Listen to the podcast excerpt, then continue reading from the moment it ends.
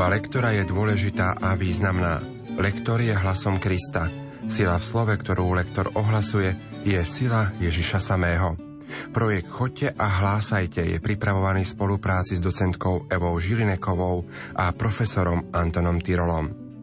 Príjemné počúvanie vám praje Pavol Jurčaga. Dnes si spoločne predstavíme liturgické čítania 21. nedele v období cez rok. Liturgické čítania prednáša študentka Vysokej školy muzických umení v Bratislave Kristýna Kováčiková.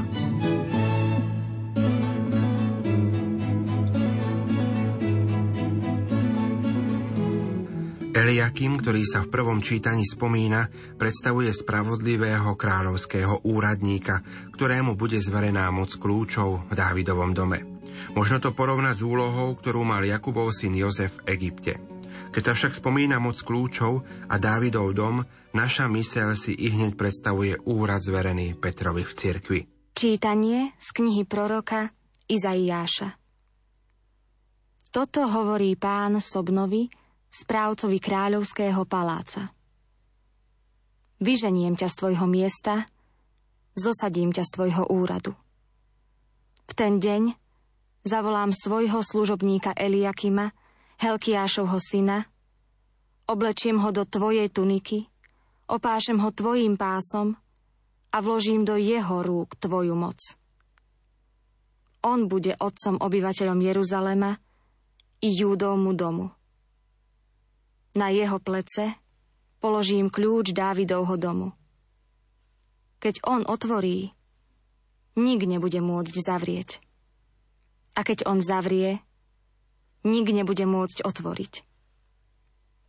Zarazím ho ako kolík na pevnom mieste a bude trónom slávy pre dom svojho otca. Počuli sme Božie slovo. Slovo má docentka Eva Žilineková. Slovné spojenie kľúč Dávidovho domu znamená hodnosť s ťarchou. Toto je potrebné, aby sme si uvedomili, ale teraz sa poďme pozrieť na všetky úskalia, ktoré nám hrozia z hľadiska výslovnosti. Správcovi kráľovského paláca. Dávajme si pozor, to V v strede slova je vždy ako U. Takisto Helkiášovho syna, Júdovmu domu. Ku koncu v posledných veršoch máme zase tie dosť nepríjemné koncovky v neurčitkoch nik nebude môcť zavrieť. Opäť dávajme si na to veľký pozor, aby nezaznelo. Nik nebude môcť zavrieť. To je veľmi zlé. To nikto nerozumie, čo sme tým vlastne chceli povedať. Podobne, nik nebude môcť otvoriť.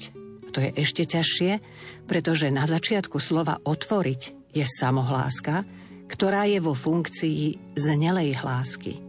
A keďže razíme zásadu, aby sme nespájali nelogicky, nepovieme môcť otvoriť, ale môcť otvoriť. Aby bolo jasné, čo to slovo vlastne znamená. A opäť tak často opakované zdvojené M vo švíku slov. Pevnom mieste. Môžeme povedať pevnom mieste, ale rovnako aj oddelenie. Komu sa ako ľahšie hovorí? Na pevnom mieste. Žalm 138, z ktorého sú vybraté niektoré pasáže pre dnešné čítania, prináša myšlienky odrážajúce modlitbu pokorného človeka. Ten oslavuje pána celým svojim srdcom, pretože Boh zhliadol na pokorného, ale pyšného zďaleka pozná. Téma pokory je jednou z najčastejšie spomínaných tém v písme. Mala byť ozdobou charakteru každého kresťana. Pre svoje väčšné milosrdenstvo neopúšť nás, pane, Chcem ťa, pane, oslavovať celým srdcom, že si vypočul slová mojich úst.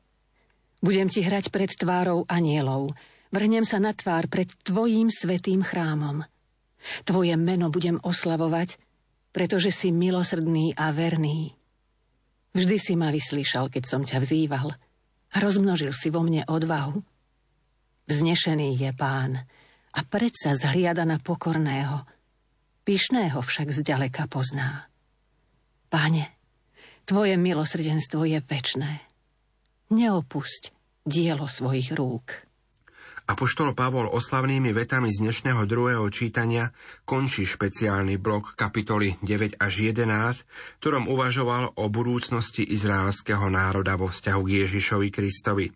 Hoci ho veľmi trápil odmietavý postoj tohto vyvoleného národa v jeho časoch, predsa pozerá na jeho budúcnosť optimisticky a v závere svojich úvah vypovedal oslavné vety, ktoré predstavujú druhé čítanie. Čítanie z listu svätého Apoštola Pavla Rímanom. Aká hĺbka Božieho bohatstva, múdrosti a vedomosti. Aké nepochopiteľné sú jeho súdy a nevyspytateľné jeho cesty. Veď kto poznal pánovo zmýšľanie? Alebo kto bol jeho radcom? A kto mu dal niečo prvý, aby mu bolo treba vrátiť? lebo od Neho, skrze Neho a pre Neho je všetko. Je mu sláva na veky. Amen. Počuli sme Božie slovo. Slovo má docentka Eva Žilineková.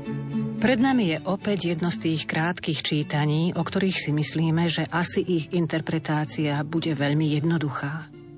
Nie je to celkom tak. Začiatok je jeden krásny vzdych plný lásky. Na konci je jedno veľké potvrdenie. A to, čo je v strede, by sme si asi mali v písme nájsť.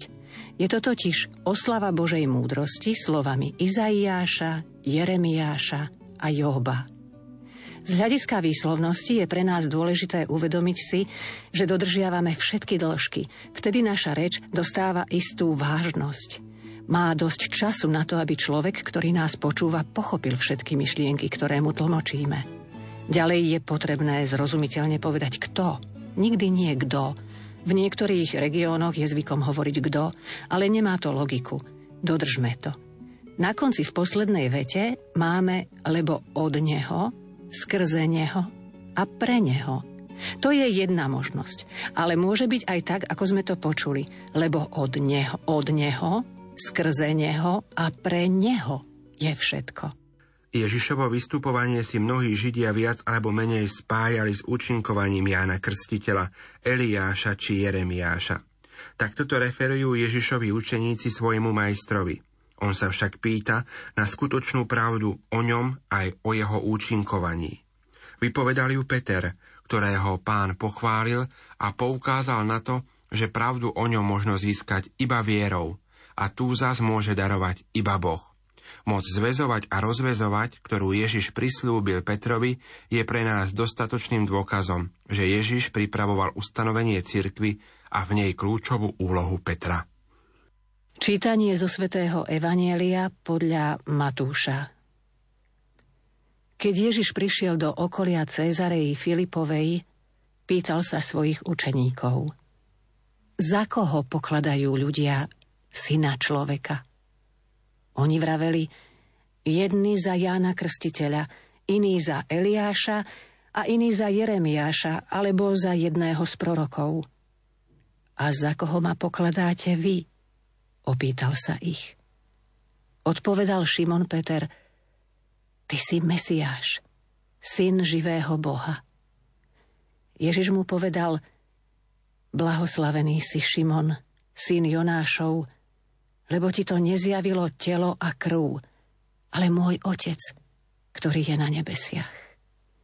A ja ti hovorím, ty si Peter a na tejto skale postavím svoju cirkev a pekelné brány ju nepremôžu. Tebe dám kľúče od nebeského kráľovstva.